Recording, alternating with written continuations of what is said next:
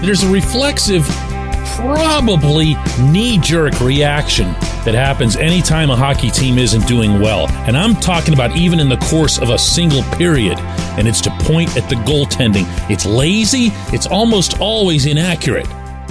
Except right now it kind of isn't. Good morning to you. Good Tuesday morning. I'm Dan Kovacevic of DK Pittsburgh Sports. This is Daily Shot of Penguins. It comes your way bright and early every weekday if you're into football and or baseball. I also offer daily shots of Steelers and Pirates if you're interested in those subjects. The Penguins play in Washington tomorrow night. They will be looking to break, say it with me, a 7-game losing streak. And by the way, don't be one of those people who says 7-game winless streak because it's 0-6-1. All 7 games ended as a loss. The fact that they got a point for the overtime game against Boston, even that should be expunged because they blew a 3-goal lead to get to it if you want to get non-technical on this. There have been all kinds of issues through this streak. There's been fatigue. There's been scheduling. There's been travel. There's also been poor performance, particularly by the bottom 6 among the forwards, particularly by Brian Dumoulin and Jeff Petrie on the blue line, particularly by the power play, particularly by the penalty killing. And at the same time, you can't go through any of these and not reach the conclusion that nothing would have prevented either Tristan Jarry or Casey DeSmith from stealing just one of these along the way. You know, when the Penguins blew the 2-goal lead in Buffalo, after the game, I asked Mike Sullivan down outside the locker room if it would be nice if this occurred. And his response was to deflect all over creation. And you know what? I don't even necessarily blame him for that. Coaches at all levels of hockey have very little to gain from criticizing their goaltenders. Unless they feel there's a lack of preparation or a lack of in-game focus, all you're doing is hurting the cause.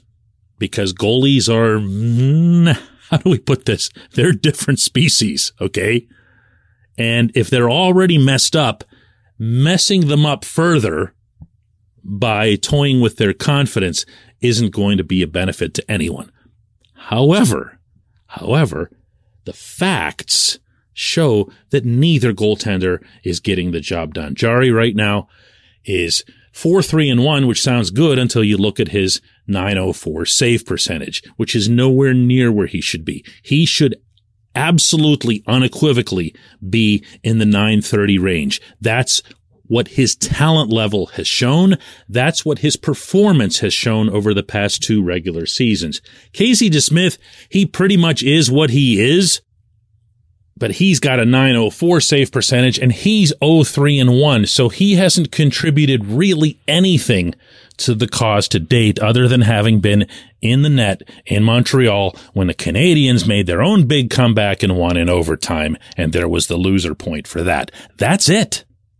This portion of Daily Shot of Penguins is brought to you by the good people at the Greater Pittsburgh Community Food Bank, where they're committed to providing food for all of our neighbors in need across Western Pennsylvania.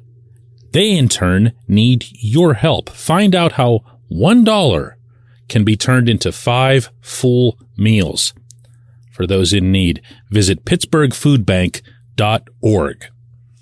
Now, I'm not going to be a doofus here and suggest that they make some kind of changes in goal because, as was discussed passionately yesterday's episode, they can't make changes. They can't do anything.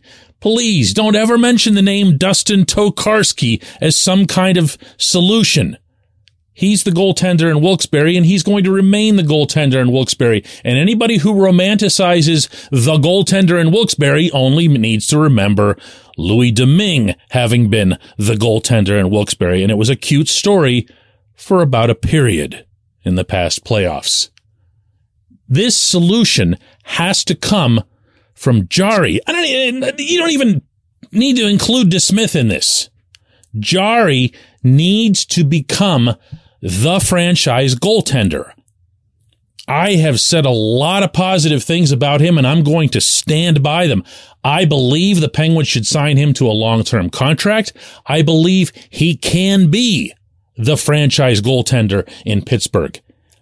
He has the talent. He has, a little bit to my surprise, the temperament. Now what he's got to do is win a few games. Maybe he's got to win them on his own. Every once in a while, the goaltender will be counted on to do that. And there have been opportunities just over the past week. Advanced analytics will show that the past week saw 3 games in which the Penguins performed, from a skater standpoint, at their very best.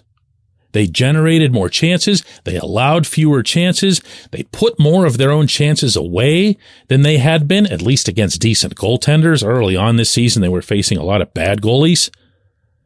And they did a lot of things well.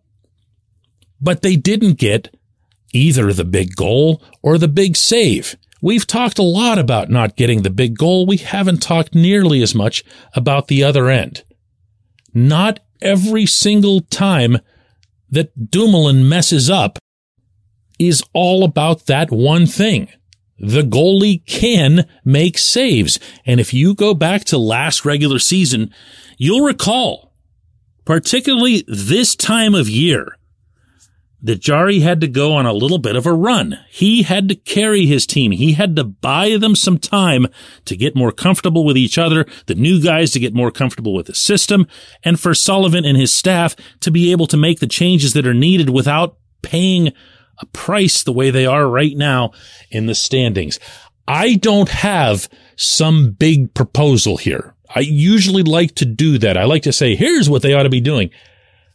But I do have one small one, and that's that Sullivan needs to ride Jarry for a while.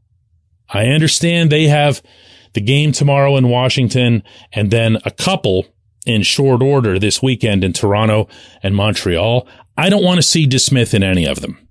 I don't want to see him in any of them. I don't care how they mapped out the goaltending schedule far in advance, which Sullivan and Andy Chiodo will do.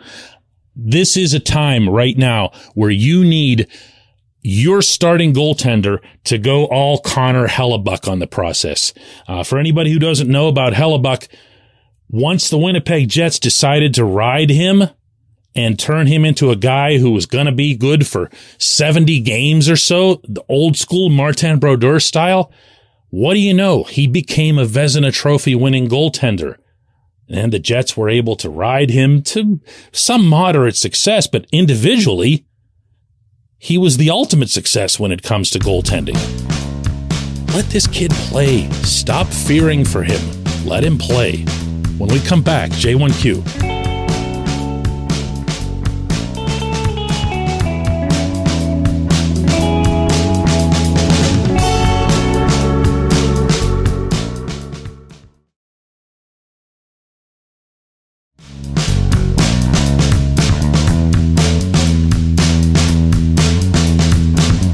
J1Q comes from Alex, who asks, DK, what kind of effect would the Fenway Sports Group's potential sale of the Liverpool Football Club have on the Penguins?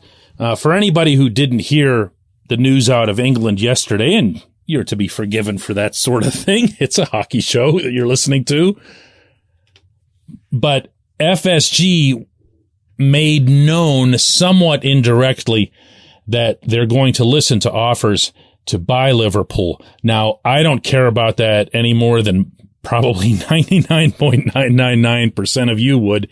And there was zero indication either from FSG or any related media that the Penguins or any other FSG asset could also be sold. But there it is. And if you're making that move, if you're FSG, you're probably making it because of what? Yeah, capital. You need the capital. And there's a nice, easy way in the sports world to generate a ton of it. And that's to put a sports team up for sale, as we're currently seeing with Dan Snyder and the Washington Commanders in the NFL. Now, until anything were to materialize on the Pittsburgh front, I'm not going to be offering all kinds of, big, powerful opinions on this sort of thing.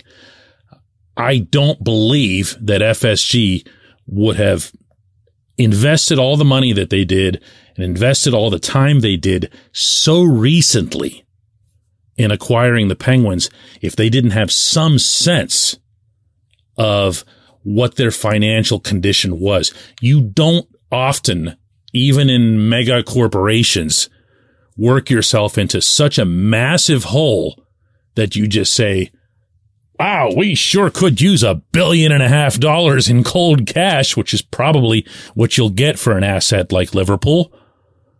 So I'm thinking that maybe there's something there where they just want to get out of the British market. Maybe they just want to focus more on the United States. One thing that I had heard at the time of the Penguins purchase was that FSG also was looking into something related to the NBA.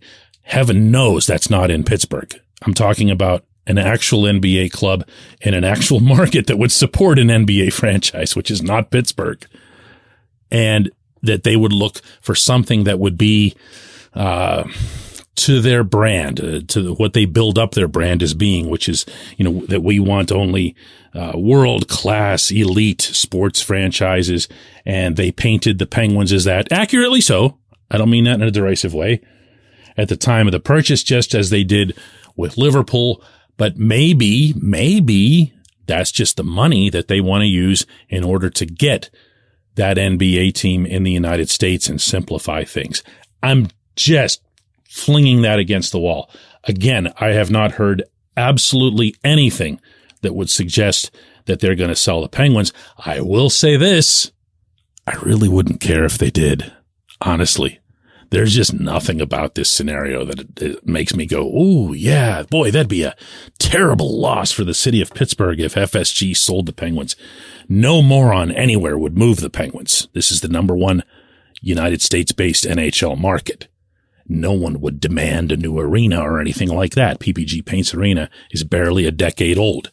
So we, as Pittsburghers, don't have anything to lose in that equation. And, oh, by the way, I still want to think that the FSG people had something to do with giving Franco Harris, of all people, a free jersey. What was that all about? We're going to do another one of these tomorrow. Bye.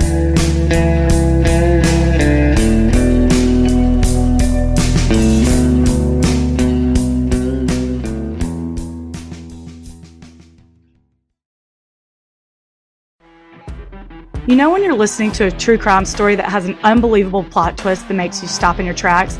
That's what our podcast, People Are the Worst, brings you with each episode. I'm Rachel. And I'm Rebecca. We're identical twins who love true crime cases that make you say, didn't see that coming, and we hate the people responsible for them. Listen to People Are the Worst now on Apple, Spotify, or wherever you get your podcasts.